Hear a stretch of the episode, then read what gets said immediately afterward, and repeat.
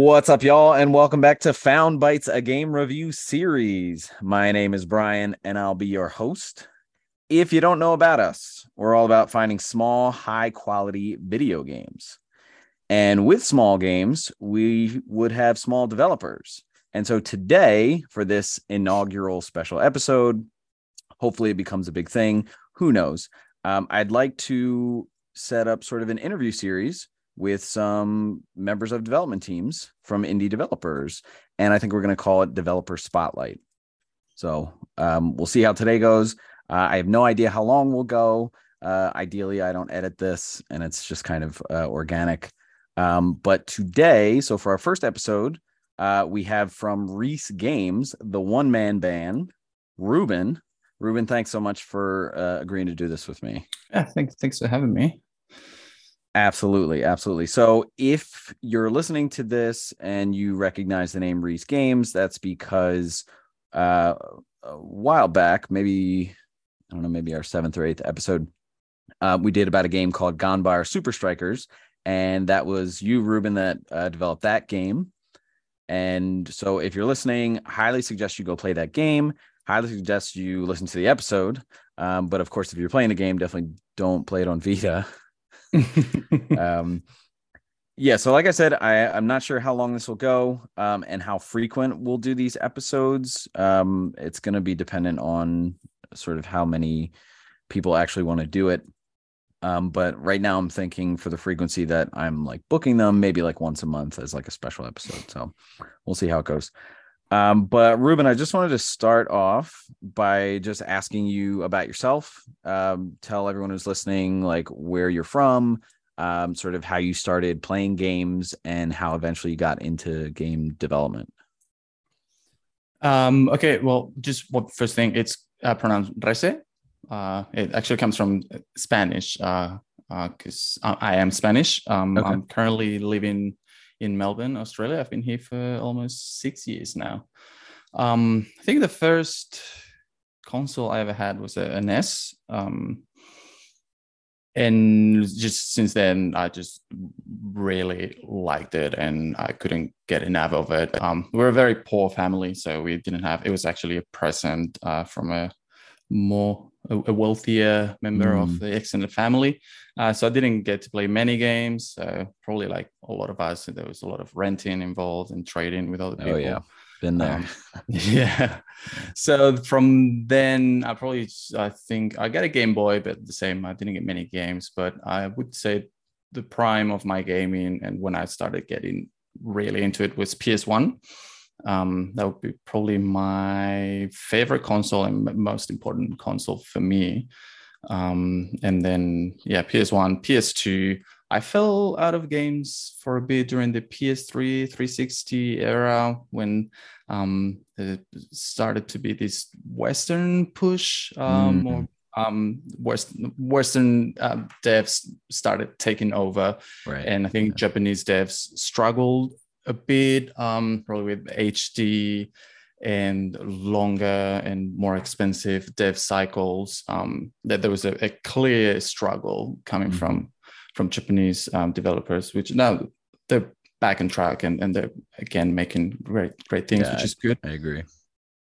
Uh, and yeah, that would be it. My, that would be my gaming, very brief history. Uh, for development, um I studied computer science, um and uh, back in the day and back in my town, which is very small, um there wasn't really any um game degrees or anything, so I mostly just learned how to program in university and then did a lot of stuff on my own.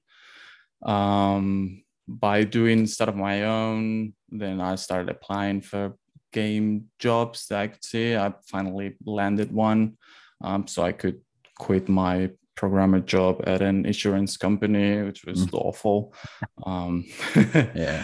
Which uh, and then the video game job ended up not, not being great either. It was like very mm. small company. Uh, no one had experience. Not great bosses. Um, so yeah, but it gave me the experience to get a, a better job and then a better job and then a better job. Um, to me, I feel um, I don't really feel part of the industry professionally, because I've never had this one job where I'm like really proud of the games we make, or where I make the games I would normally play um, as a gamer. Um, but yeah, I've been making games professionally as a programmer for uh, over ten years now. Um, and then on my spare time is where I make games like Ganbare, um, which um, I, I always wanted to make. I started a few times, I think probably since two thousand ten. I think there's there's like three or four iterations before the game they actually made it to stores. Mm-hmm. Um, but that actual project started in early two thousand fourteen and then got released mid two thousand eighteen. So it was in the making for about four and a half years. Wow. Interesting. Um, so like when you're starting, okay, so you're working with other kind of development teams, like, you know, just like what specifically are, are you doing in like in other companies? Um, I've always worked in small companies, so I'm more of a generalist programmer. Okay. So pretty much, pretty much everything, everything that needs to be done, systems, gameplay, A I, U I, you name it. Um, when you're the only programmer or in a team of one, two, three programmers, then you end up having to do everything and really no room for specialization. Right. Okay. And then, so when you broke off and, I mean, not that you like officially broke off. So this seems like more of like you're doing this on the side, like you're making your own things. Okay. Yeah. Um, so when you did that, like what, talk to me about that process, because like, I I mean, I anecdotally have a lot of friends who are, you know, good with computers. Like my brother, you know, he's a, a computer science minor, but eventually he got into like tech and, you know, all things that are well above my head. But even my brother-in-law, he's very good with mechanical stuff, but also is a big gamer. And so like, what's that process from, hey, I have an idea and I like games to, okay, like, how can I make this a reality type thing? It's pain. it, um, okay. I think um, you, you kind of need to have a, a creative, an urge to create. Um, yeah. It's um, obviously I'm a programmer at work, so I'm very comfortable with programming and I don't have issues with that. But when it comes to everything else, I don't really have an experience. And I like to think, and I think this is key when an, anyone creates something. Um, I have a good eye. I know what looks good. I look. I know what looks bad. Um, what's a good? What makes a good game? What makes a bad game? So when you know what good art is, and you're not an artist, and you try to make art, it's painful because you see it and it's like, this is crap. Um, right. Like. Um. So you kind of then you I, you do two things. Either give up. And it's like, I'm just not good at drawing. It, I, it's just not for me. Other people are mm-hmm. great at, at drawing, but I can't do it. Or you just keep pushing and get better. Yeah. And that's what people do. Like no one knows how to do anything. Um, at the first time, right? From scratch. Yeah. yeah you just yeah. need, yeah.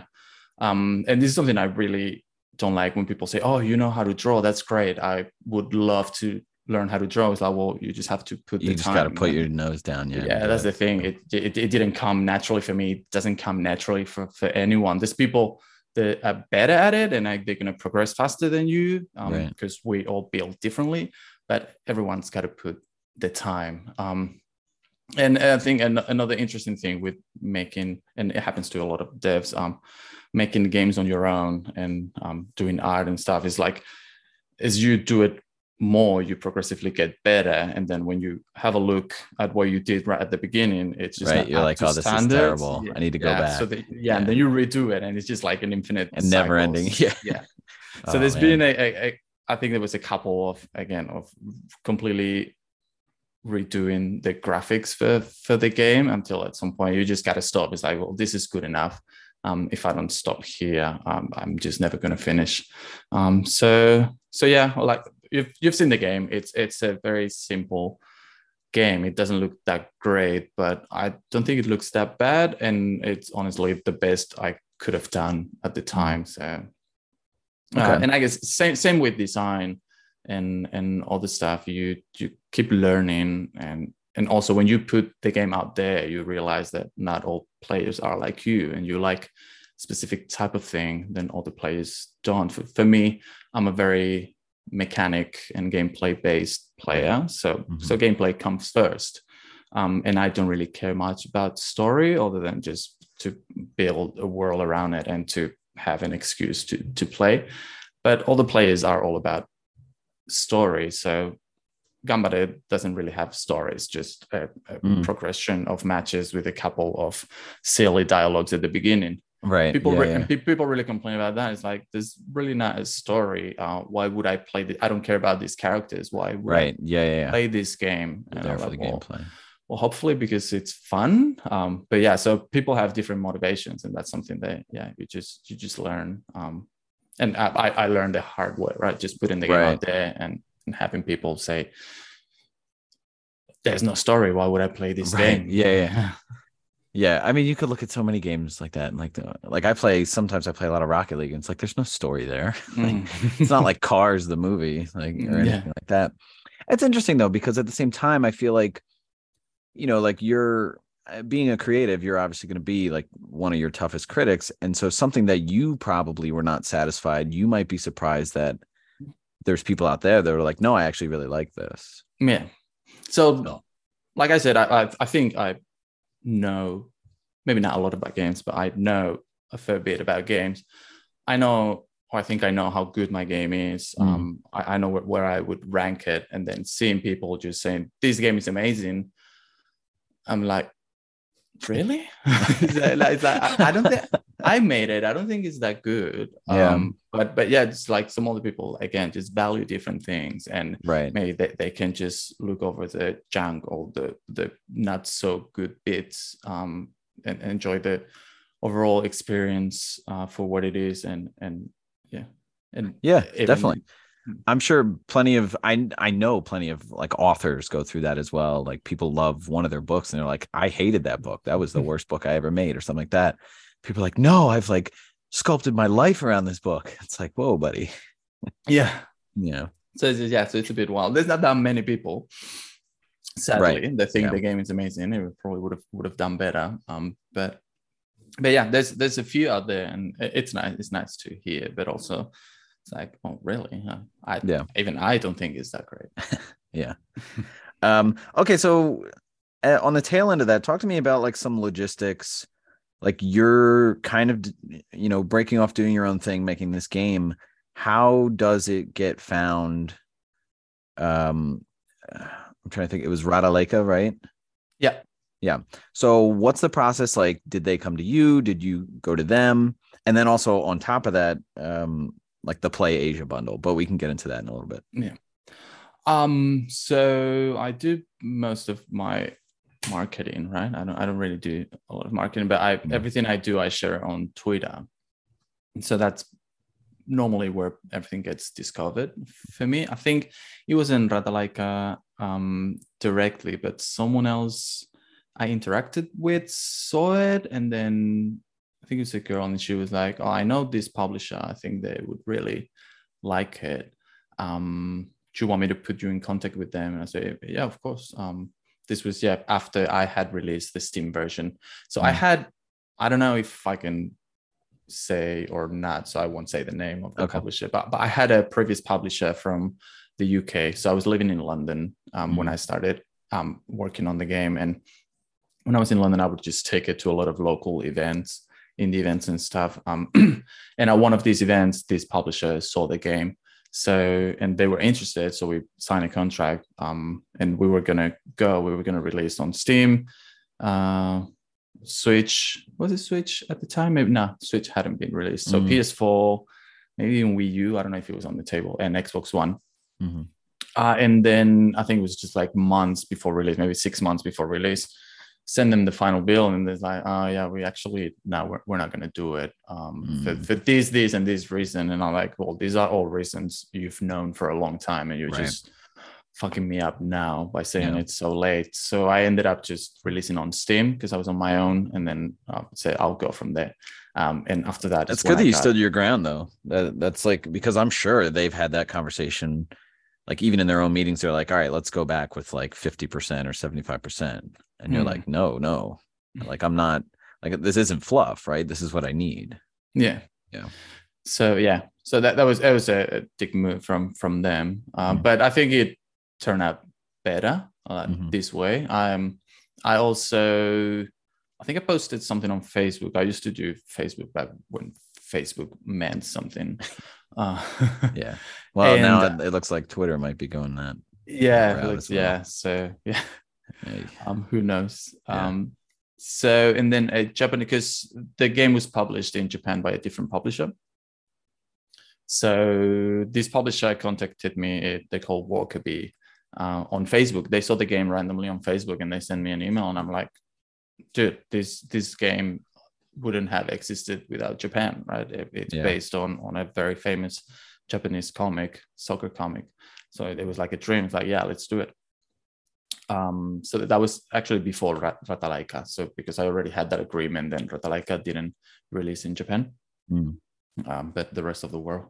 So that's how I, yeah, that's how I got it. I just got contacted by sharing the game on on different social media platforms. Wow. So maybe a little bit of luck. Yeah. That too. I was I was I was ready to release on Switch and on Xbox One on my own, so I already had the ports ready. Mm. So it was also a good deal for them because the ports are already. You just have to put your splash screen, right, plug and chug. There, yeah, yeah, and then they did do the work for the P S four and the P S Vita ports, and then earlier this year for P S five. Okay, okay, cool. And I'm imagining so like.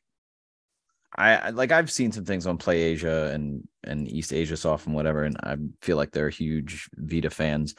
I feel like they probably came to you because, or was that like through Ratalaika? So that was through Ratalaika. So okay. I think they they released. The plan was just to release digital everywhere, P S Vita okay. um, included, because yeah, there's a massive market for P S Vita in the. I don't know if it still is. Uh, But yeah, a lot of people just love the console and they love their indies there. Um, and their so physical collector's editions. And yeah. yeah, and then yeah. yeah, once it was released, I think then East Asia would be like, oh, we, we would like to do a, a physical right. version of. I think a, a bunch of people had been asking for it. Um, so I'm assuming they yeah, they have the market research or whatever, yeah. and they they know what games would do well. Um, so they came with the offer, and I'm like, dude, I would love it. A right physical, a physical yeah. release. Yeah, definitely. I mean, and I'm I'm definitely a physical collector. Um, I'm actually on my the third floor of my house, and so if any of my friends are listening, they know exactly where I am. It's like a whole, it's a game room. I've got like you know lights and all all kinds of stuff set up. Um, but I have a lot of I get a lot of like limited run stuff. Like not every one of them. I'm not like someone who collects things just to have sets and all this stuff. Like I yeah. get things that I love or that I'm going to play or that like I want to support and whatnot. So yeah, same. I'm, I'm not a big fan of complete sets um, right. at all. Yeah. yeah. So the one thing I wanted to talk about, so I first asked you about game development and you said hell. So let's, hopefully it's not, that's not too much of a, a, a trigger to dive into that, but talk to me about, and we don't have to get into like, you know, industry topics or anything like that. Um, but just talk to me about like work-life balance, yeah. you know, like this is a creative field. I, you're obviously a passionate gamer, um, but how, like, what's sort of your mantra or, or whatnot? Cause I know in our exchange, you were sending me uh, pictures on Twitter of, of what you're working on now and sort of that, you know, things are slowing down cause life is crazy. Um, So talk to me a little bit about that. Um, um, I first I, I value my free time a lot. So I've never worked anywhere um, where I would be crunching mm-hmm. or putting a lot of overtime um, as as a as a norm. Um, there's always a day here and there. You got to work extra hours. Um, that happens at every single job. Things go wrong. Um, yeah. That's fine. But when it's established and people are just working ten, twelve hours every day, um, like that's something I'm not going to put up yeah. with. Um, and now that I have a family, and it's just like family comes first. A, a job is a job. Um, it's just to pay their bills. There's better jobs, there's worse jobs, but they're all jobs, um, and they are just to pay the bills. And I'm not gonna be taken advantage of mm. um, because this is a creative industry and it's a passion. Um, so, and I've been lucky enough to maintain that position. So that some sometimes you just can't. Um, you gotta pay the bills, and quitting a job is not always an, an option, and you gotta stay, right, even if it's a bad situation. But um, I haven't been in that situation, so I think I'm I'm lucky. Um, and for my personal stuff, I think maybe when I was developing Ganbare, I was a bit more extreme, working up until two or four a.m. in the morning, mm-hmm. um, while having to go to work the next day. Um, now I'm taking things slow, slowly um, and more chilled. If I'm feeling I'm tired, then I'll just go to bed and, and I'll do some work to tomorrow, um, because also my work is going to be better. Um, my output right. is going to be better if I'm not tired. Um, and, and it's crazy. It's so obvious to see that when you're tired, you're just you're just not doing great, great work. Um, so my schedule at the moment is normally I finish everything by nine, ten p.m. And then if I'm not tired, then put a couple of hours at night. So right. ten to twelve normally on, on, an, on a good day, on an ideal day, uh, which then probably amounts to five to ten hours a week, which, as you can imagine, is not a lot when you're making mm-hmm. a game on your own. Yeah. Uh, and for my next game, I'm I'm doing a three D game um, with a lot of pre-rendered backgrounds because it's a, a, a Resident Evil one style game, which is a lot of work, but there's also a lot of free three D assets or three D assets I can buy. So I'm I'm leaning on that a lot and um, doing progress that way. Um, but yeah, it's going slow. It's going to be a very small game, like thirty minutes to an hour. Mm. And I've already spent probably like two years working on it. I'm hoping for a twenty twenty-three release, but, but we'll see. Okay. Yeah, it's interesting because I, I mean, like I listen to a lot of gaming podcasts and, you know, news and stuff like that. And so all the back and forths about the industry and crunch and, and, and whatnot.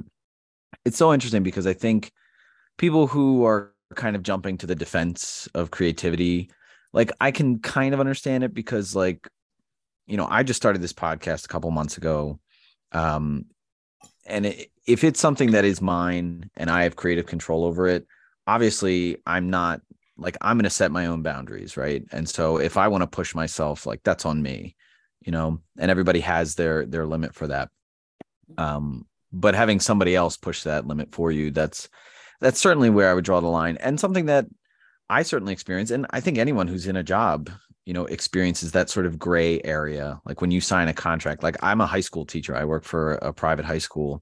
And so like, there's, you know, some ambiguous language that says something like, you know, if the school needs you for events or, and et cetera, et cetera. And it's like, yeah, okay. And then it's like, okay, we have an open house. Okay. We have another one next weekend and this and this and this. And then, of course, on top of that, there's this air that, that, you know, doesn't get spoken, but there's this air that's like, well, how much are you doing? Like, well, could you maybe do more? And it's like, it, it's tough being a, and I don't know if I would consider myself a, a young professional anymore. I'm thirty-two now, but I see a lot of young teachers that are kind of getting sucked into that guilt that like, you know, looking at themselves like, maybe I'm not doing enough. And I'm like, no, you are, you are just like put, like put your foot down and just say no more and have no remorse about it. But it's tough because we don't, especially, you know, in America, in the capitalist, you know, world, it's always going to be like, you know, money never sleeps, yada, yada, yada. And so it's, it's tough to, for people who are starting in any profession, they certainly don't have the, enough confidence when they start, right? They're just trying to please everybody and trying to make it, make their way. And so I can see how these bad habits are developing, you know, in people's minds in any industry. And it's, it's something that I think more, more veterans have to, or be mentors. They essentially have to say like, no, you, you know, wherever you say the limit is, that's where it is. And no one can tell you uh, otherwise. So. Yeah, yeah, it is. It is dangerous how and how we praise. Like if someone's working themselves to the bone, it's like, oh, it's very driven. It, it's it's a it's a very yeah. good thing, and and it has to come from everyone and from society. Um, there's this pressure, um, and I, I try to do my part when when I see someone, a junior, someone just working long hours or just skipping lunch, and I'm like, just don't do that. Um, you yeah. you have to eat. You you need your rests. Yeah. Um, work's gonna be here tomorrow. Um, just take care of yourself and yeah, and have a, have a good work-life balance, because it's gonna catch up with you at some point, and and, yeah. and even if it's your own stuff, you just you you need to be careful, because you can experience burnout, um, and it can take years to recover, um, and it, it has to come with example, I think, from yeah. from the higher ups, because um, there's all oh, there's always also this like oh we don't we don't condone um, overtime, but then you see all the people do. do it and and it's like, what happens to me if I don't do it right? Um right then yeah. this person, he is putting ten twelve hours a day, and I'm leaving on time when there comes time for a promotion or yeah. stuff, like who they're going to pick. So there's also that competition, so they should be encouraged that like just no one should be should be doing that that kind of thing, and it definitely shouldn't be praised. Yeah. And I, I mean, even back in the days when I used to work in restaurants, I, you know, there used to be, I used to be a waiter, and, you know, I, there would be like an older waitress who had kids or whatever, and she would ask for off, you know, for like a Friday night or whatever. And they'd be like, oh yeah, sure. Yeah. You know, you got kids. But then I'd be like, you know, I, I also need off Friday night. And they'd be like, well, what's your reason? And I'm like, that's none of your business. Right. Like, yeah. It's immaterial. And so like, and who are you to evaluate whose time is better? Like, that's not for you to. So totally. Yeah. I totally agree with that. When it comes to other people, you know, bragging about having drive and crunching, like, I, I don't know. I just look at them and I'm like, that's great for you. You know, if you want to, like, I'm not even going to think, I'm not even going to apply my thinking to you. You do that. That's fine. But like, don't come around me asking for that, or with the attitude that like, I should mm-hmm. be doing more. 'Cause like, one thing I say to everyone I work with constantly, there's only twenty-four hours in the day, and man, they go by real quick. Um, all right. So talk to me a, a little bit about you and gaming. Like, where do you, what platforms do you play on? Um, well, due to the lack of time, I'm pretty much play on Switch, because okay. um, it's really good to have like fifty minutes here and there. Um, You just turn it on. I, I think I never turn it completely off. I just put it to sleep and then just continue where I, where I drop it. Um, so I'd say Switch is is my platform of choice. But I pretty mm. much just play on everything. I play a lot of retro, not so much anymore. But um, yeah, P S one, P S two, like I said, I, I love playing games that I didn't play back in the day and rediscovering things. I play P S four. P S Vita, P S P, well, that's a lot of PlayStation. Um, yeah. But yeah, Famicom. Um, my daughter loves the Famicom, probably because it's always out there, and she likes pulling out the cartridges and pulling yeah, them back, yeah. back in. So I, I play a bit of Famicom too. Um, yeah, pretty much everything, but um, mostly Switch these days. Okay. Now, do you, so you go to Japan, and are you buying a lot of Japanese games and, and playing them on? I did, yeah, I did buy, a, I not a stupid, high amount, but I, I right. did buy quite a few. Yeah, as you can see, I I do I do yeah. enjoy my, my physical media. Um, yeah, hey, I'm right there with you. Um, um, um, it also prices up. You probably know prices in, in retro gaming um, spaces are just going crazy. So, I know. Yeah. So I rather pay twenty dollars for a Japanese copy uh, instead of two hundred dollars for for an, a PAL a PAL copy. Um, right. I can read Japanese to a certain degree, so um, so why not? I, yeah, I, yeah, I can play them. So and normally, I also box art is normally better. Um, mm-hmm. We being PAL means that um, the N T S C and they're not and Yeah, N T S C Japan versions are always better because yeah, the fifty hertz and sixty hertz. Um, oh, okay. So yeah, okay. It's a bit like a, a no-brainer. Um, yeah. Just yeah, I normally just um buy buy Japanese versions.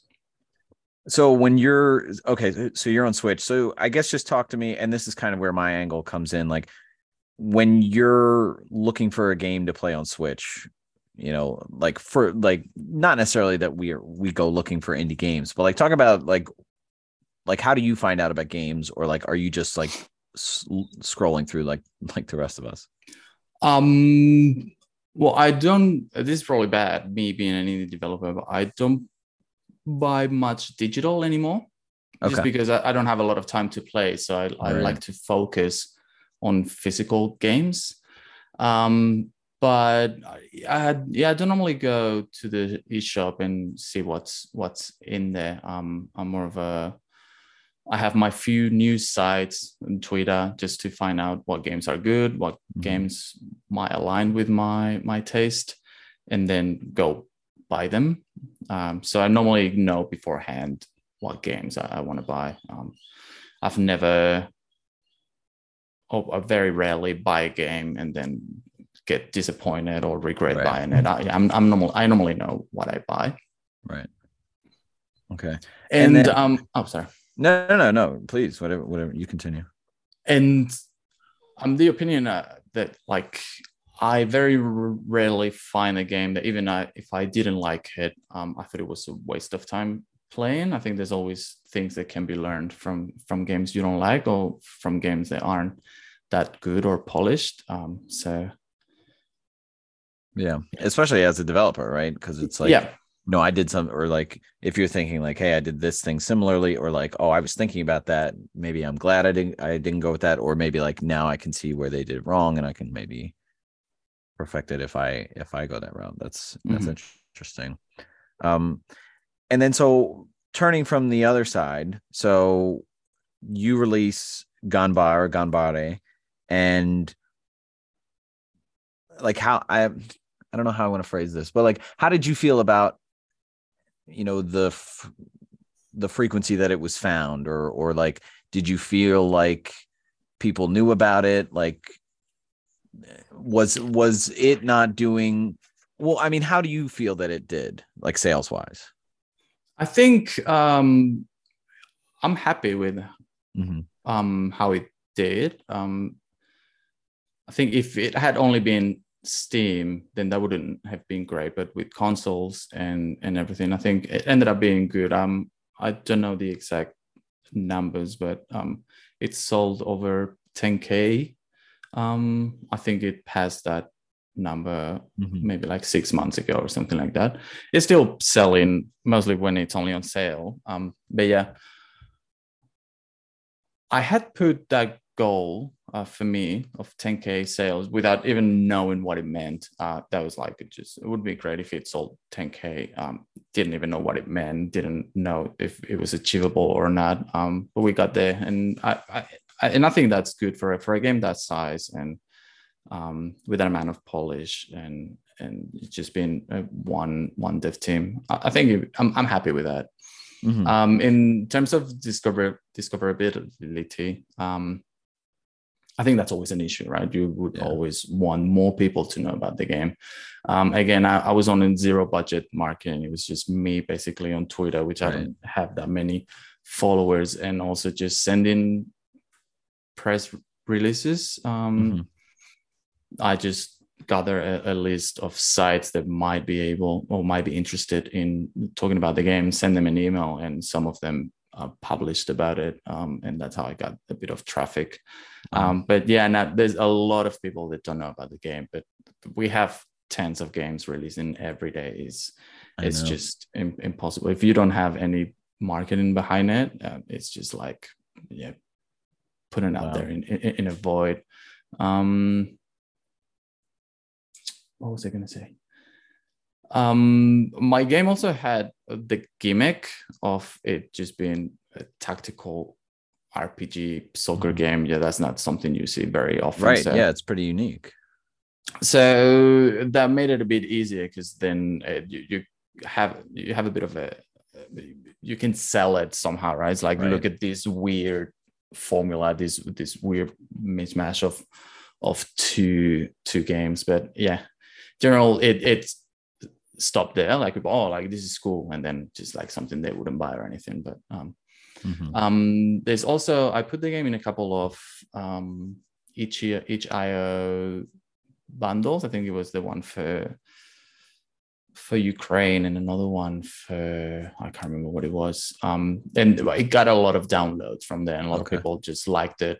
Uh, and it's like, how did I not know about this game? It's ah, like, yeah, yeah that's that's what happens. That's like, like that's the number one phrase, like yeah. that I feel like my podcast is is kind of getting at. Like everyone, when they see something that, then they're like, how are more people not seeing this? This is cool.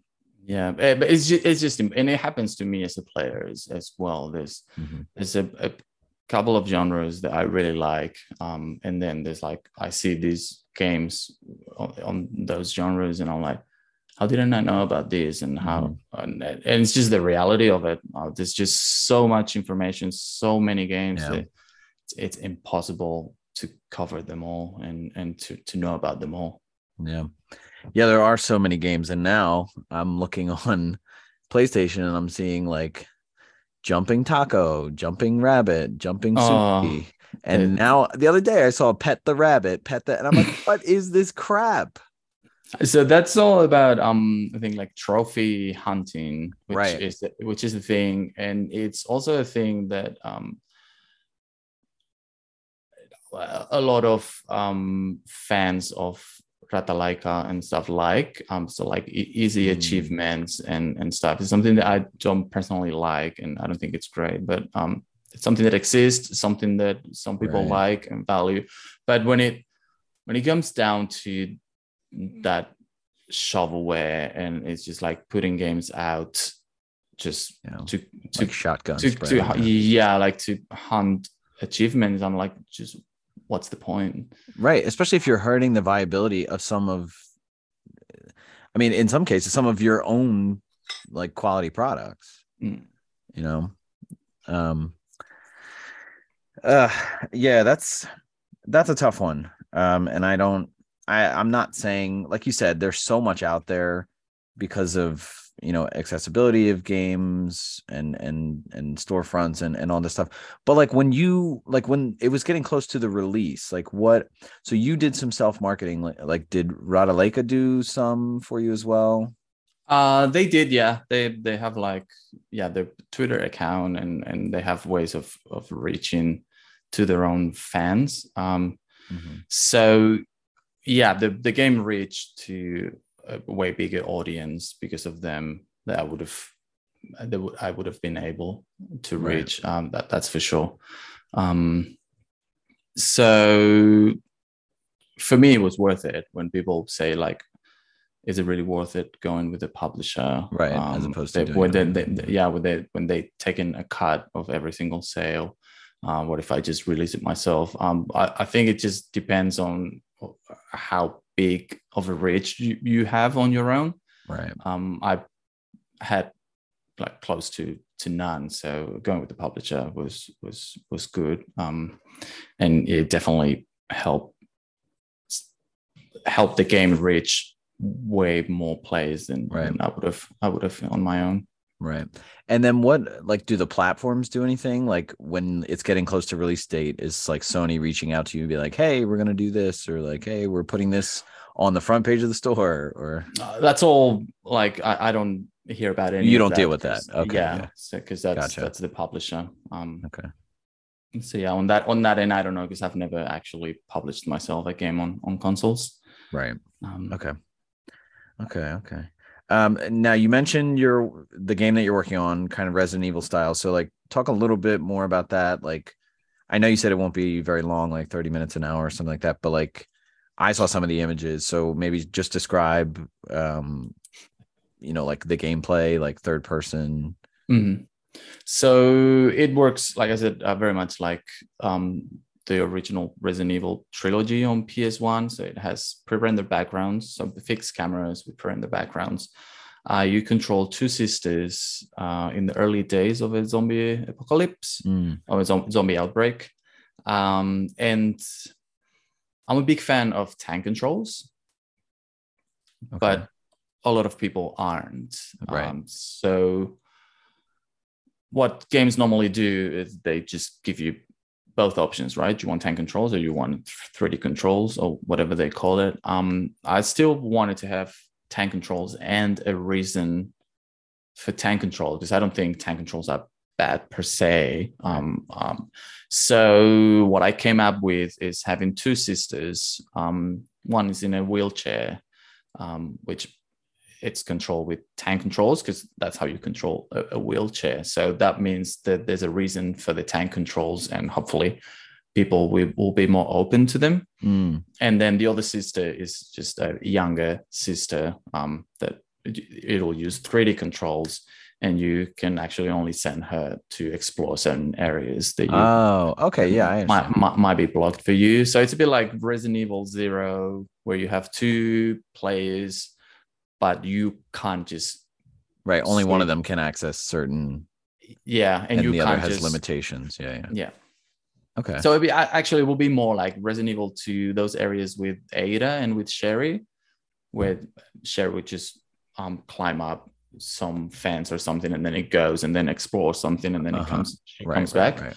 um so it'll be it will be like that um okay and yeah like I said, very small game. I wanted to do sort of like episodes. It'd be like Resident Evil Outbreak, where it's like five episodes that you can replay to find different stuff, but they are like between an hour and two hour long, um because mm-hmm. I don't really have the resources to make a full game out of it, right. so I'll release one game episode, um, and then see how it goes, and if no one has any interest on it, then I can just move on to the next thing, because right, that's you'll another have thing. Your answer yeah yeah because that's another thing I did with Ganbare. um I the game has two halves, right? There's seven versus seven, uh, seven national seven, cup and yeah, then eleven. And then you go on the eleven aside uh World Cup, um which proved to be like way too long, and the game probably could have have done without that second half. Mm-hmm. Um, just the first half, it's more balanced, it's more fun.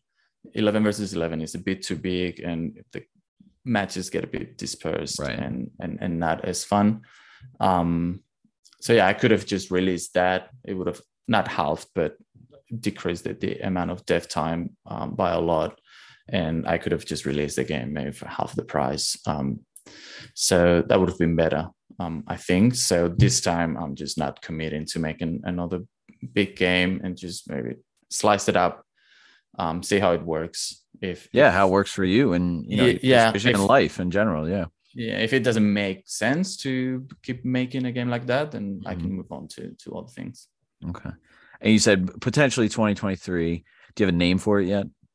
It's called Sin and Host. Um so oh that's right Sin and Host, that's right, I remember. So the um the series Sin and Host, and then this first experience or episode will be called The Dinah, because that's part of where um, it takes place, um, mm-hmm. in an American-style uh, diner. Okay. And then are you just going to start on like Steam? Are you I'll release on Steam. I still have my Nintendo Switch dev kit, so I'll see if, if I can okay. put out a Switch version, if there's still Switch around by the time I release the game.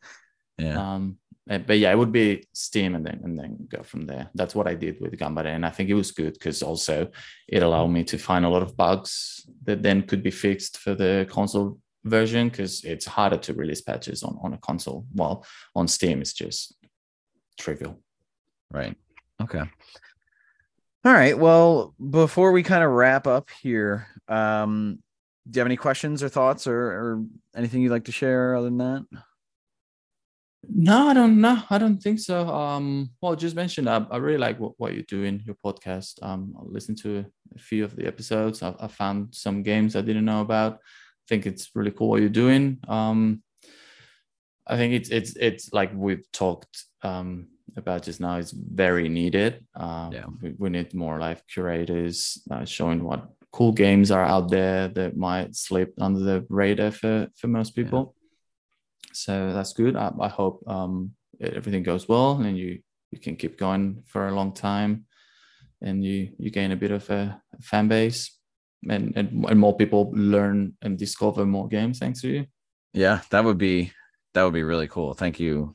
Thank you so much for the kind words there. Mm-hmm. Um, and same for you as um, Sin and Host um, hopefully releases next year. That's what that's uh, we'll see. The aim. All right. Well, I think that's about it. Uh, just so Ganbare Super Strikers is available on pretty much everywhere, right? You've got much, yeah. P C, Mac.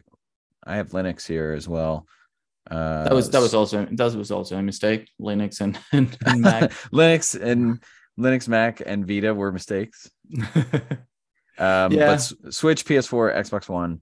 Um, again, listen to our episode on that, um, and definitely go play it. Like I said, I think it's a great like nighttime, laying in bed, you know, play a match.